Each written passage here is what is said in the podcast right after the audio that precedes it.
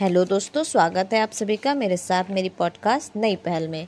दोस्तों, आज हम पढ़ेंगे भारत के अलग अलग राज्यों में पाई जाने वाली दर्रों के बारे में।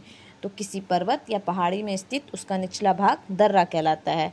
क्या होता है दर्रा? किसी पर्वत या पहाड़ी में स्थित उसका निचला भाग दर्रा कहलाता है। आइए अब देखते हैं दर्रों के बारे में कि भारत के अलग अलग राज्यों में कौन कौन से दर्रे पाए जाते हैं। पालघाट दर्रा केरल में स्थित है, जो केरल और तमिलनाडु को जोड़ती है।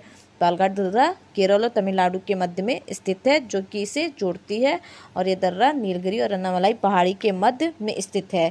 खैबर दर्रा कौन सा है? तो ये दर्रा पाकिस्तान और अफ़गानिस्तान की बॉर्डर पर स्थित है, और इसी दर्रे से आर्यों ने भारत में प्रवेश किया था। पिपली घाट दर्रा कहाँ पे है? तो अरावली पर्वत श्रेणी में।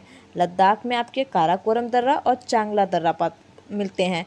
कौन कौन से? काराकोरम दर्रा और चांगला दर्रा।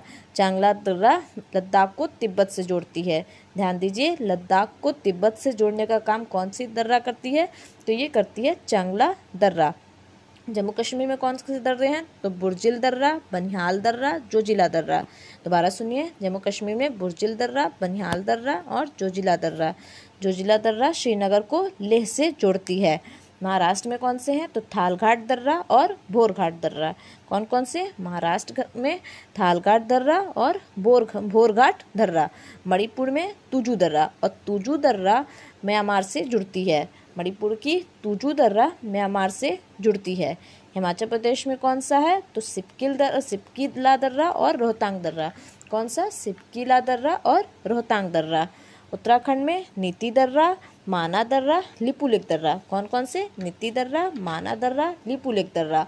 और लिपुलिक दर्रा का उपयोग कैलाश मानसरोवर यात्रा के लिए किया जाता है। ये भारत और चीन के बीच पहला सीमा व्यापार पॉइंट भी है। और अरुणाचल प्रदेश में कौन कौन सा है? तो बोमडीला दर्रा और दिफू दर्रा। कौन कौन से? बोमडीला दर्रा, दिफू दर्रा। और सिक्किम में कौन से पाई जाती है? तो नाथुला दर्रा, जिलेपला दर्रा। कौन कौन सा? सिक्किम में पाई जाती है, नाथुला दर्रा और जिलिपला दर्रा। तो मिलते हैं दोस्तों अगली पॉडकास्ट में। तब तक के लिए सुनते रहिए मेरी पॉडकास्ट नई पहल।